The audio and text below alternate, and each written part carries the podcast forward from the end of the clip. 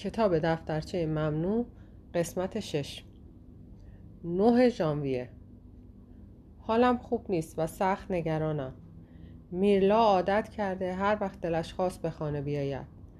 دیشب ساعت 10 به خانه آمد. به محض اینکه وارد خانه شد به او گفتم که اگر یک بار دیگر اینقدر دیر برگردد برای شام نگاه نخواهم داشت. او هم خیلی بی‌اعتنا جواب داد: بسیار خوب، از همین امشب شروع میکنیم. هیچ میلی هم به شام خوردن ندارم. شب بخیر. مظنون شدم که لابد بیرون با یک مرد شام خورده است. دلم میخواست میشل او را سرزنش کند، اما میشل گفت: همان سرزنش تو کافی است. ولی در حقیقت میخواست راحت و آرام کنار رادیو بنشیند و به کنسرت گوش کند. حالا اغلب تا دیر وقت می نشیند و موزیک گوش می دهد. مخصوصاً از واگنر خیلی خوشش می آید. به نظر من موسیقی واگنر خیلی سنگین است و مرا می ترساند. ولی نمی خواهم برخلاف عقیده و میل او چیزی بگویم، چون می بینم بعد از ساعتهای خسته کننده اداری او به ندرت فرصت تفریح کردن دارد. کنار او می نشینم و به دوخت و دوز مشغول می شوم. گرچه شنیدن موسیقی بعد از یک روز کار مرا هم به خواب فرو می برد. به نظرم می رسد که او به دلیل خاصی از واگنر خوشش می آید. دیشب گاه به گاه از خیاطی دست می کشیدم و به او نگاه می کردم. او متوجه نگاه های من نمی شد و حواسش پرت بود. هر وقت به آن موزیک گوش می کند در عالمی رویایی فرو می رود. به نیمرخ او، موهای قهوه‌ای رنگش که تازه در شقیقه ها خاکستری شده، و به دستهای زیبایش نگاه میکنم. وقتی با هم نامزد بودیم مادرم همیشه میگفت که میشل سر قشنگی دارد، مثل سر یک شاعر و یا یک قهرمان. شاید موقعی که به موسیقی گوش میکند خود را قهرمان یکی از ماجراهای جنگی میپندارد و در عالم رویا چیزی برای زندگی کنونی خود، گرچه همیشه خوب بوده است، میبیند. حتی وقتی به او گفتم اگر دخترمان همینطور به رفتارش ادامه بدهد ممکن است به راه خطرناکی پای بگذارد، او نخواست از عالم تخیل خود بیرون بیاید. حیرت زده نگاهش میکردم، چون اگر من به جای او بودم نمیتوانستم در مقابل چنین مسئله‌ای واکنشی از خود نشان ندهم. سرانجام دریافتم که او در آن موسیقی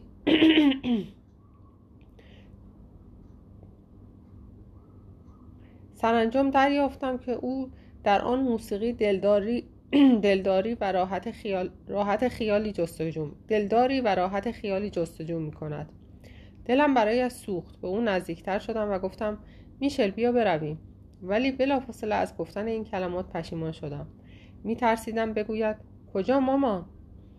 حاضر بودم دروغ بگویم و موضوع را طور دیگری جلوه دهم. منظورم این بود که بیا برویم بخوابیم، دیر وقت است.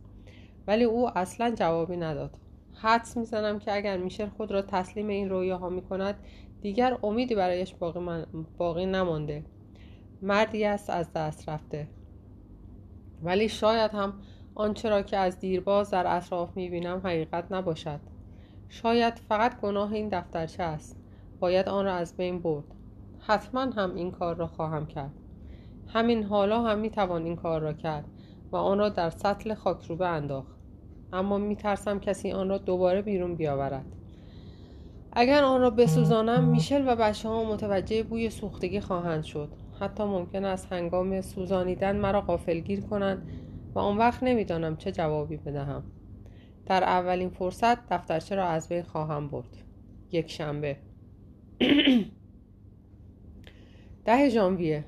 رفتار میرلا به جایی کشیده که مجبورم یک بار دیگر از او در دفترشم درد دل کنم. میشل و ریکاردو به رخت خواب رفته و خوابیدن. آنها با وجود اتفاقی که افتاده بیخیال میتوانند بخوابند. من به حمام آمدم، در را به روی خود قفل کردم و در حالی که از سرما میلرزم مشغول نوشتن هستم. دیشب میرلا کلید خانه را گرفت و گفت میخواهد با دوستش جوانا و برادر او به سینما برود. تا 1 بعد از نیم شب هنوز مراجعت نکرده بود. با نگرانی به منزل جوانا تلفن کردم و همه اهل خانه آنها را از خواب بیدار کردم. مادر جوانا جواب تلفن را داد و گفت که جوانا خوابیده است و اصلاً هم از خانه خارج نشده است. در همون موقع جوانا که از زنگ تلفن بیدار شده بود پای تلفن آمد و کوشید گوشی را از دست مادرش بگیرد. میشنیدم که آهسته و نفس زنان با مادرش حرف میزد.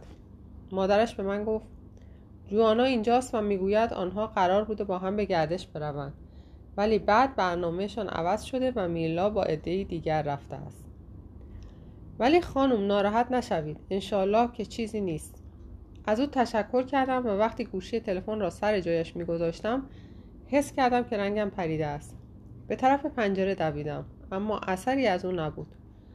بالاخره رفتم و ریکاردو و میشل را بیدار کردم. هر سه از پنجره باز بیرون را نگاه کردیم. باد سردی می‌وزید. چند لحظه بعد ماشین بزرگ و خاکستری رنگی جلوی در خانه ایستاد و میلا از آن پیاده شد و بعد برگشت و دستی به طرف ماشین تکان داد. اگر با پیراهن خواب نبودم میرفتم ببینم با کی بوده است. از ریکاردو خواهش کردم تو برو پایین، اما بیدرنگ گفت آلفا رومئو کانتونی است. ماشین دور میشد. از او پرسیدم کانتونی کیست؟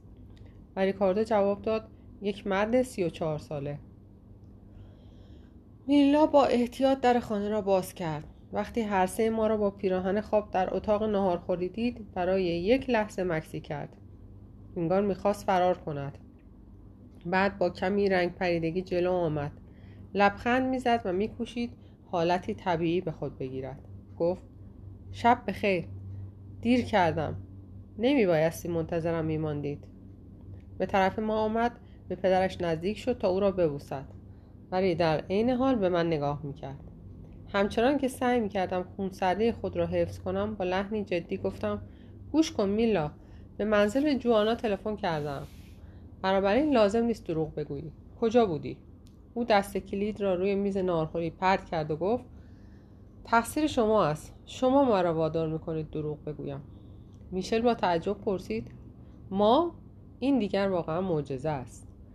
میلا پافشاری کرد و گفت بله شما، مگر تنها از خانه بیرون رفتن برای سن و سال من امکان ندارد؟ مگر باید همیشه با برادرم بیرون بروم؟ مسخره است. ریکاردو خوب میداند که خیلی دخترهای دیگر. برادرش ناگهان حرف او را قطع کرد و گفت من هرگز اجازه نمیدهم خواهرم کارهایی را بکند که خیلی از دخترهای دیگر میکنند. به من اجازه نمیدهی؟ به تو چه مربوط است؟ فوقش مجبور باشم از پدر اطاعت کنم. ولی تو؟ میشل میخواست مداخله کند، ولی من که خوب به اخلاق میلا واردم و میدانستم با دخالت میشل کار بدتر خواهد شد، خواهش کردم من و میلا را تنها بگذارند. بعد چنان که به دیدن من آمده باشد به نشستن دعوتش کردم و خودم هم نشستم. حالت دفاعی به خود گرفته بود. صورتش به دوران بچگی برگشته بود. فکر می‌کردم در واقع دختر خوبی است. این طرز رفتارش موقتی است و به زودی تمام خواهد شد. از کیفش یک بسته سیگار آمریکایی درآورد. وقتی از خانه بیرون رفته بود سیگاری همراه نداشت. تصور می‌کردم که گاهی سیگاری می‌کشد، اما حالا که بسته سیگار را باز می‌کرد می‌دیدم خیلی ماهر است. نخواستم از سیگار چیزی بگویم. با ملایمت و مهربانی پرسیدم با کی بودی؟ کجا بودی؟ او هم جواب داد رفته بودم سینما و بعد هم با ساندرو کانتونی رفتم برقصم. او وکیل است و در میهمانی شب کریسمس در خانه کاپریلی با او آشنا شدم. همچنان که سعی می‌کردم دستی را که او از من پس می‌کشید در دست بگیرم با مهربانی پرسیدم آیا عاشقش هستی؟ جواب داد نه، گمان نمی کنم. نمیدانم. به چشمانش نگریستم و امیدوار بودم که کاش دروغ بگوید، ولی به نظر می رسید که دارد حقیقت را می گوید. پرسیدم در این صورت چرا با او به گردش می روی و آبرویت را به خطر می اندازی؟ او خنده کنان گفت ماما، تو همانطور در قرن 19 باقی مانده ای. میخواستم در جوابش بگویم که من در قرن 19 به دنیا نیامدم، ولی میکوشیدم حرفهایم را به او حالی کنم و حرفهای او را بفهمم. ریکاردو میگوید او از تو خیلی بزرگتر است. ببین، اگر مثلا با یکی از شاگردی‌هایت گردش بروی، ممکن است سرتان به صحبت گرم شود و دیر هم بکنید، ولی آدم خیالش راحت است. اما با این عاقل مرد. میخواستم درباره سیگار چیزی بگویم، ولی باز جلوی خود را گرفتم و به حرفهایم ادامه دادم. نمیدانم، من از این دوست تازه‌ات خوشم نمیآید. بار دوم است که دیر وقت به خانه برمیگردی. تازه ناراحت و ناآرام به نظر میایی و شبها هم سر شام نمیایی. فکرش را بکن، دیشب من حتی خیال کردم که تو بیرون شام خورده ای. با نگاه هم از او سوال میکردم و آرزو داشتم که اون منکر این حرفا بشود. گفت که اتفاقا همینطور بوده و بیرون شام خورده بودم. روی صندلی جابجا شد و با سردی شروع به صحبت کرد. گوش کن ماما، بهتر است خیلی سریع صحبت کنی. من دیگر از گردش رفتم با دوستهای ریکاردو خسته شدم. یک شاهی پول ندارد. آدم را ساعتها پیاده راه میبرند و حرفهای بیمنی میزنند. و آخر سر هم اگر دعوتی کنن به کافه کوچک میبرن که دست و پای آدم از سرما یخ میزنن. گوش کن ماما، من نمیخوام زندگی تو و پاپا رو داشته باشم.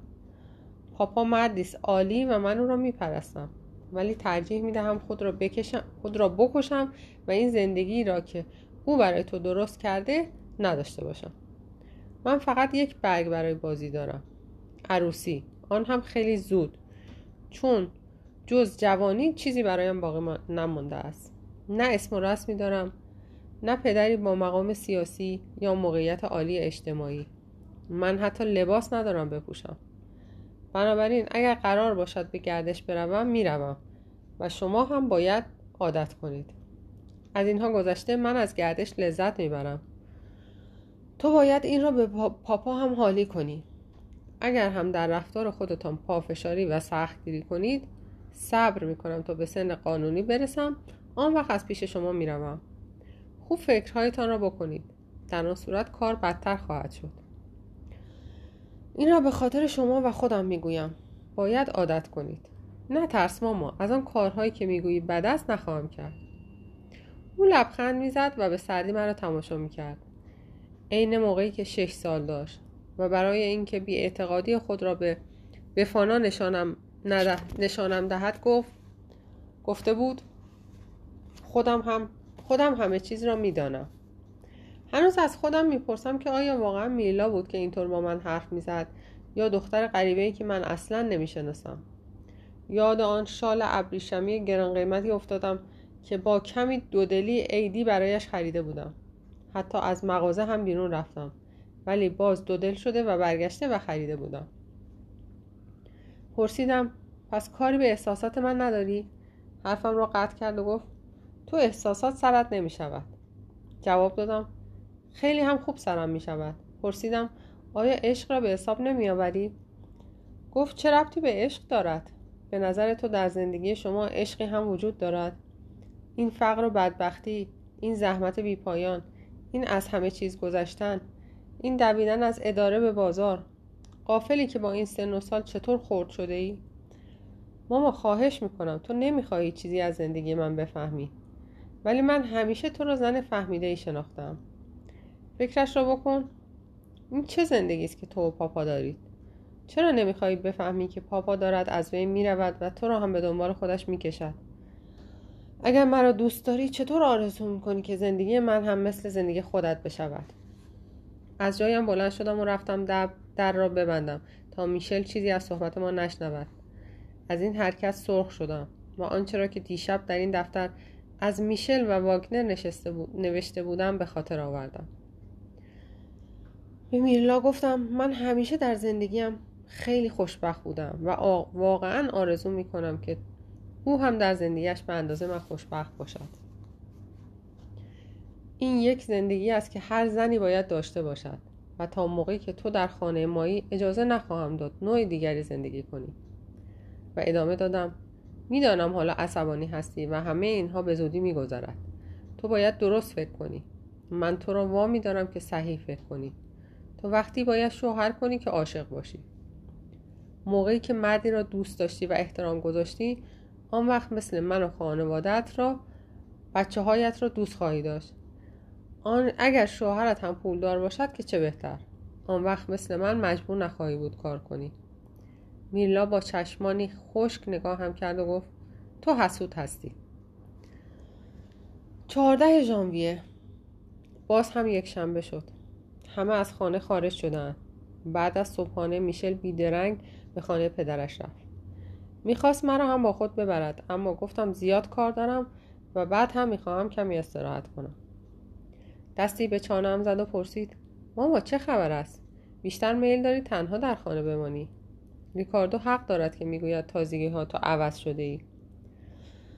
جواب دادم درست است، ولی من برای بچه ها عوض شدم.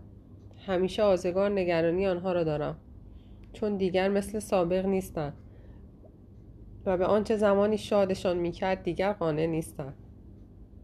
از فرصت استفاده کردم و گفتم میلا دیروز اصرار داشت پالتوی تازه برایش بخرم. میگفت اگر ما بخواهیم میتوانیم بخریم، چون از طرف اداره به هر دوی ما برای سال نو عیدی دادند. بیهوده سعی کردم به میلا بفهمانم که این پول را باید به مصرف دیگری برسانیم. شاید خیال میکند که از تنگ نظری میخواهیم برای خودمان پسنداز کنیم. میشل در جواب گفت در اصل اگر هم بخواهیم پول را برای خودمان نگاه داریم، حق مسلم خودمان است. پول خودمان است، با دسترنج خودمان در میآوریم. تو هم ممکن است احتیاج به یک پالتوی نو داشته باشی، نه ماما؟ گفتم من هم این را به میلا گفتم، ولی اون جواب داد در 43 سالگی دیگر پالتوی نو چندان اهمیتی ندارد. میشه لبخند زد. امیدوار بودم گفته میلا را رد کند، ولی او گفت شاید هم حق با او باشد و پس از آن که مرا بوسید از خانه خارج شد. هرگز جرئت نکردم به میشل بگویم در آن شبی که میلا دیر به خانه آمد بین ما چه گذشت، و برعکس فردای آن روز به او گفتم میلا به من قول داده دیگر از این کارها نکند.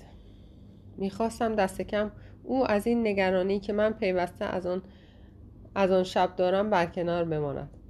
بعد هم جرئت نکردم به او بگویم که میلا پیش از رفتن به اتاقش به من گفته بود تو حسود هستی.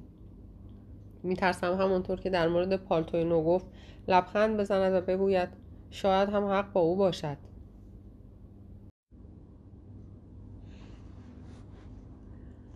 کتاب دفترچه ممنوع، قسمت 7. کمی دیرتر.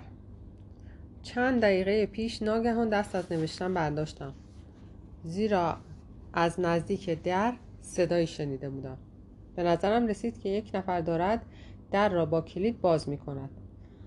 از شدت دستپاچگی نمی دانستم دفترچه‌ام را کجا پنهان کنم. اطرافم را نگاه کردم، اما همه چیز و همه جا به نظرم بلورین می رسید. می دیدم که هر کجا بگذارم پیداست. دفترچه به دست این طرف و اون طرف می رفتم تا بالاخره فهمیدم صدا از آپارتمان پهلویی می آید. وقتی اطمینان پیدا کردم به ترس و وحشت بیهوده خود خندیدم. پیش از آن که باز بنشینم و بنویسم رفتم زنجیر پشت در را انداختم. اگر دلیلش را هم بپرسند می توانم بگویم از حواس پرتی بوده است، اما همین حرکت در من وحشتی برانگیخت. چه نشانم داد؟ من که همیشه خود را زن درست و راستگویی میپنداشتم، حالا به آسانی تن به دروغگویی دادم. حتی دستاویزی هم برای خود پیدا کردم. فکرم رفت پیش میرلا که چند شب قبل با مهارت به من میگفت با جوانان قرار ملاقات دارد. خدا میداند قبل از آن هم چه دروغ‌ها که به من نگفته است. و همینطور ریکاردو که برای گرفتن پول بیشتر از پدرش گفت کتاب خریدم، حالا که اصلاً چنین چیزی صحت نداشت. از خود سوال میکنم که لابد میشل هم دروغ میگوید، همانطور که من برای نوشتن این دفترچه دروغ میگویم. کم کم غرق در این افکار شروع به گریه کردم. در این خانه خالی در سکوت روز یک شنبه تنها بودم و فکر میکردم همه کسانی را که دوست دارم از دست دادم، کسانی که غیر از آنند که من همیشه تصور میکردم، حتی می دیدم خودم هم غیر از آنم که آنها تصورش را می کنند. تا به حال همیشه خیال می کردم ما 4 نفر، میشل، ریکاردو، میرلا و من، خانواده متحد و خوشبختی را تشکیل می دهیم. ما هنوز در همان خانه‌ای که من و میشل بلافاصله بعد از ازدواج گرفته ایم زندگی می کنیم. جای ما خیلی تنگ شده است. برای اینکه میلا اتاقی داشته باشد از داشتن سالن صرف نظر کردیم.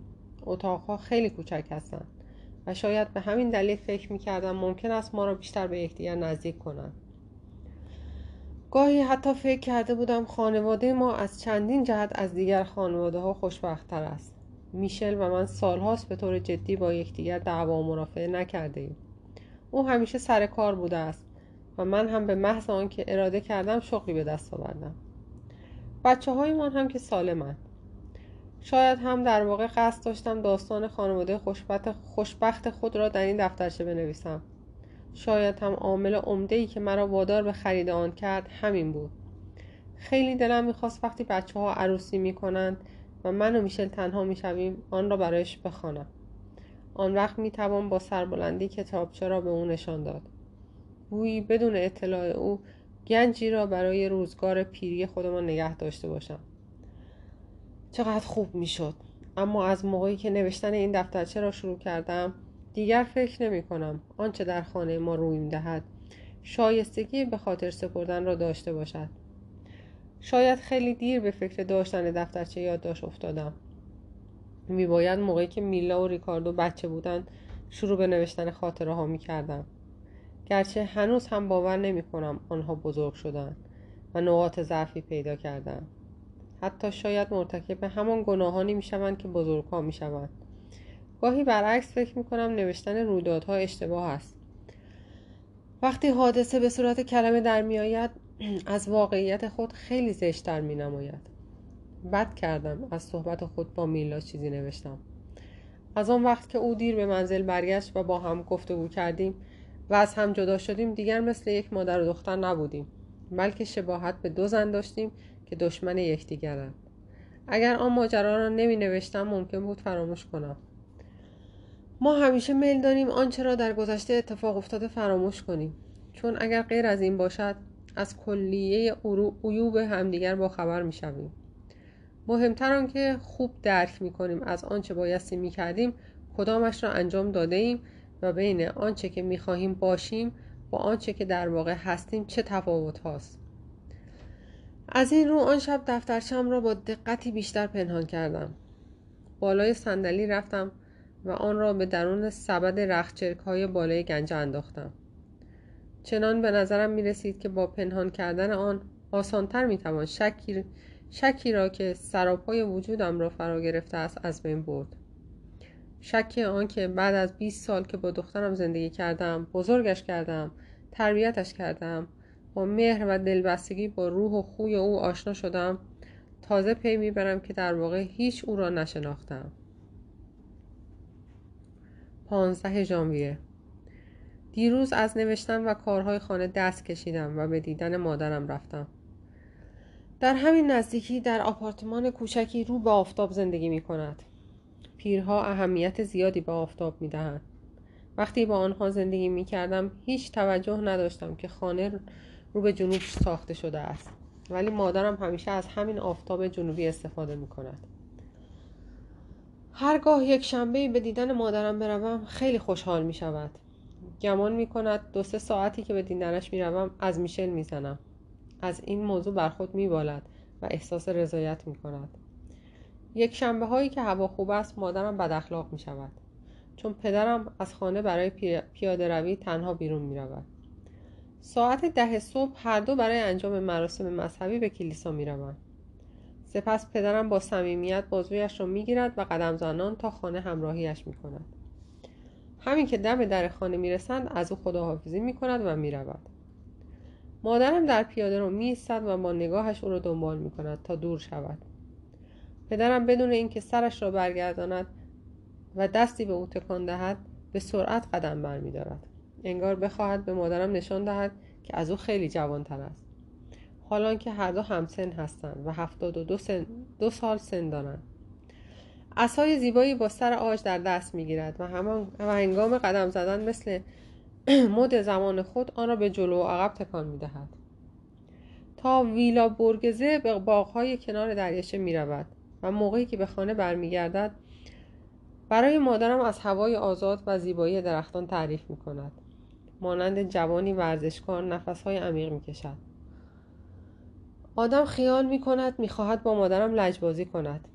موفق هم میشود، زیرا مادرم همه روز را در سکوت و بدخلقی میگذراند.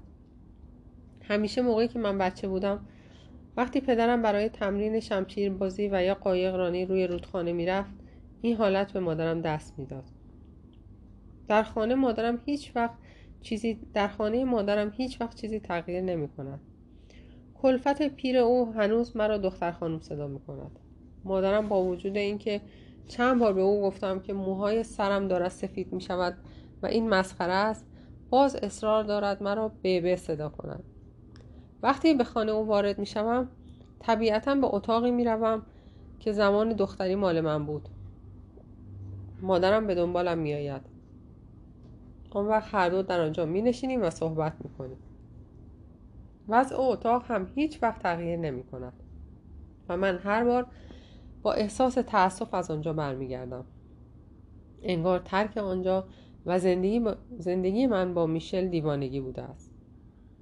وقتی در آن اتاق می‌نشینم و درباره میشل و بچه‌ها صحبت می‌کنیم، مادرم با آنکه خیلی آنها را دوست دارد، حرف‌های مرا طوری گوش می‌دهد که گویی دارم از آدم‌های غریبه‌ای صحبت می‌کنم که زورزورکی میان من و او حائل شده‌اند. دیروز هم مثل همیشه من روی تخت نشستم و مادرم مشغول خیاطی شد. دلم میخواست آنچه را که بین من و میلا رخ داده بود برایش بگویم، ولی حس میکردم که آنچه را که میخواهم برایش بگویم نخواهد فهمید. من در خانه مادرم همیشه یک کار ناتمام دارم. من هم شروع به بافتن پلیور یا ژاکتی برای میشل یا بچه‌ها کردم و گفتم خسته هستم. امروز صبح سر خانه را مرتب کردم، خرید کردم. در بازار سبزی قابل خوردن وجود ندارد. همه یخ بسته است. البته لوبیا سبز خوبی پیدا میشد، ولی کیلویی 320 لیر.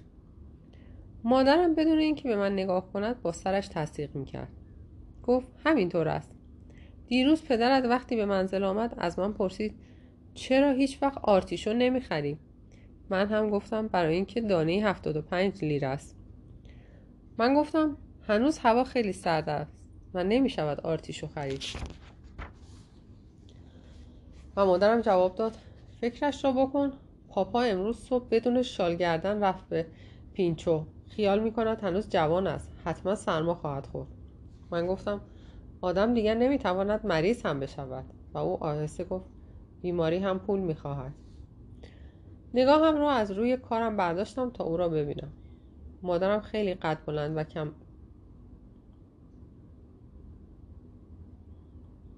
مادرم خیلی قد بلند است. موهایش را که مثل مد اولین سالهای قرن 20 آرایش می‌دهد، هنوز زیبا و دلرباست. از آن خانم‌های پیری است که امروزه به ندرت پیدا می‌شوند. من همیشه می‌گویم اگر به سن او برسم مثل او نخواهم شد. من به نسلی تعلق دارم که از نشان دادن خستگی خود شرم ندارد. او یک لحظه بیکار نمی‌نشیند. صبح زود لباس پوشیده و مرتب آماده خارج شدن است. صورتی نرم و درخشان دارد که با پودر تالک سفید ترش می کند. پارچه ابریشمی کردون دوزی گردن لاغر و صافش را می پوشاند. دیروز موقعی که روی تخت نشسته و مشغول کار بودم به اون نگاه می کردم. او روی یک صندلی راست نشسته بود. همیشه میگوید که از مبل یا صندلی راحتی خوشش نمیآید. آدم را تنبل و دلتنگ میکند. داشت چند تا از جوراب کهنه‌های پدرم را میدوخت. جوراب‌هایی که در واقع باید در سطل خاکروبه میانداخت. موقرانه آنها را میدوخت. درست مثل موقعی که در جوانی شماره دوزی رنسانس را میدوخت. وقتی حس کرد دارم به اون نگاه میکنم، سرش را بلند کرد. نگاهمان به یکدیگر افتاد. یک لحظه در حالی که سوزن و نخ را در دست گرفته بود به من خیره نگریست و بعد دوباره به دوختن مشغول شد و گفت به نظر من تو به یک کلفت احتیاج داری که در کارهای خانه کمکت کند. زمزمه کنان گفتم بله حق با توست. اگر در ماه فوریه میشل اضافه حقوقش را بگیرد آن وقت حتما کلفت خواهیم آورد. من و مادرم هرگز جز درباره چیزهای مادی از چیز دیگر صحبت نکرده ایم. مادرم همیشه با من خیلی سرد بوده است. حتی موقعی هم که بچه بودم به ندرت مرا در آغوش میگرفت و نوازش میکرد.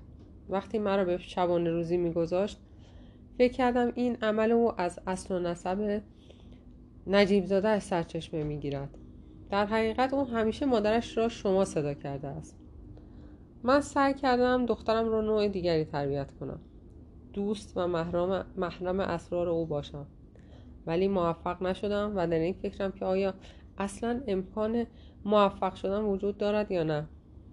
دیروز که با مادرم از چیزهای مادی، وضع بازار و کارهای خانه صحبت می کردم، پی بردم بدون اینکه بخوایم برای هم درد دل کرده باشیم همیشه منظور خود را به همدیگر فهمانده ایم. فقط احساسات مادر و دختری توانست آنها را درک کند. مثلا دیروز وقتی راجع به گرانی قیمت آرتیشو صحبت می کردیم حس می کردم که هر دو منظور دیگری داریم. و یا موقعی که به من می گفت باید یک نفر را برای کمک کردن در انجام امور خانه بیاورم، منظورش این بود که خستگی مرا درک کرده است. حالا کم کم این چیزها را درک می کنم. شاید به خاطر این است که من هم حالا صاحب دختری هستم که موفق به شناختنش نمی شدم. ولی برعکس مادرم رو خوب می شناسم. حالا که دارم از اون می نویسم آرزو دارم که کاش می توانستم سرم را روی شانهش بگذارم. این کاری است که هرگز در حضور او جرأت انجامش را ندارم. در اوایل زندگی زناشویی که برایم خو گرفتن به اخلاق میشل یا به زندگی زناشویی مشکل بود، بیشتر پیش مادرم میرفتم.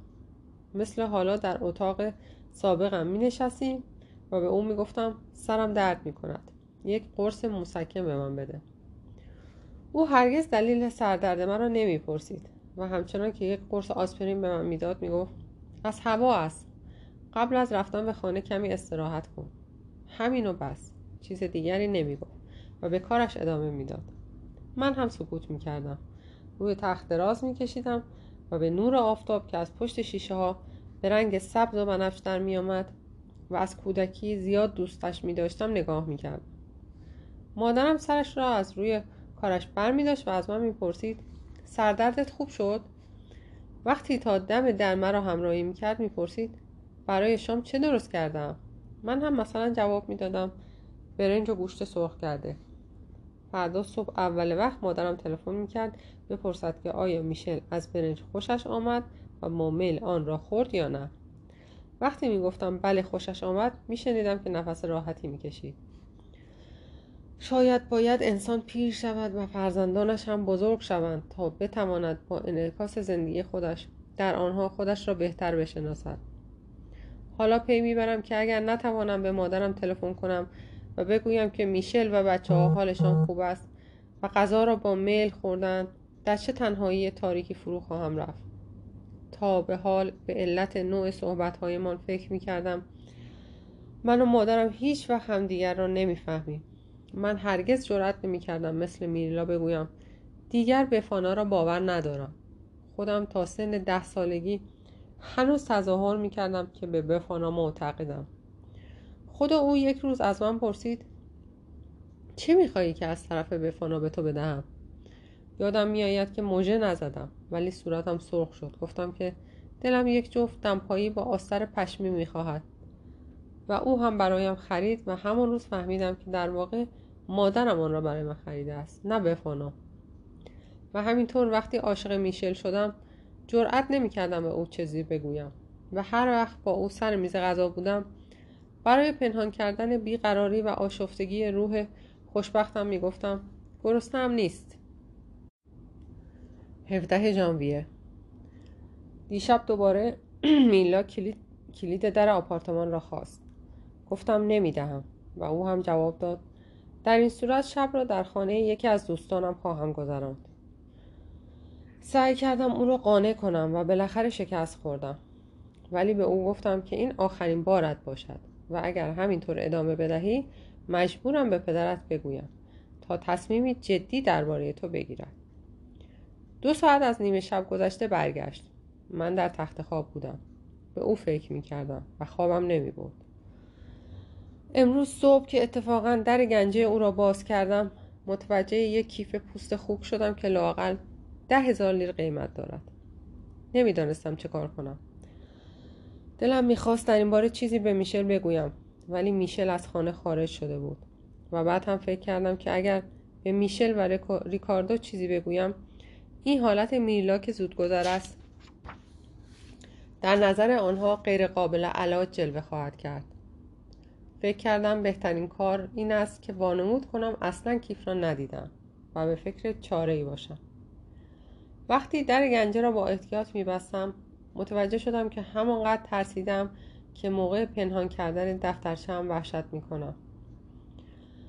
از شدت نگرانی و ترس به مادرم تلفن کردم، ولی به محض اینکه صدای آرام او را شنیدم، دیگر جرأت نکردم بگویم که دخترم از مردم بیگانه هدیه قبول می‌کند. فقط گفتم نگرانم، چون میرلا دوباره اصرار کرده بود یک پالتوی نو و یک کیف پوست خوک برایش بخرم. بهانه‌گیری می‌کند و کمی بد اخلاق شده است و دلش می‌خواهد هر شب به گردش برود. مادرم گفت میرلا درست اخلاق خود تو را دارد. خود تو هم در سن او همین کارها رو می‌کردی. با تعجب پرسیدم من؟ و بعد زدم زیر خنده و گفتم من که همیشه در خانه می‌ماندم و هیچ وقت چیزی نمی‌خواستم. مادرم گفت درست است، در خانه می‌ماندی و سکوت می‌کردی، ولی هر بار که برای خودم کلاه جدیدی می‌خریدم تو با نگاه سرزنش آمیزی به من نگاه می‌کردی. بعد اضافه کرد حالت میلا هم خواهد گذشت. من همیشه به خاطر تو و آینده‌ات نگران بودم. وقتی عروسی کردی مثل این بود که فقط این کار را به خاطر این انجام می‌دهی که از خانه ما خارج شوی، آزاد باشی. فکر می‌کردم که برای شوهر از زن خوبی نخواهی بود، چون اصلاً عاشق میشل نبودی. می‌خواستم جواب بدهم، او را مطمئن کنم که هرگز نمی‌خواستم از پیش آنها بروم. می‌خواستم بگویم همیشه هم عاشق میشل بودم، ولی در عوض خندیدم و گفتم حال میرلا هم زودگذر است، میدانم. گوشی تلفن را به جایش گذاشتم و به داره رفتم.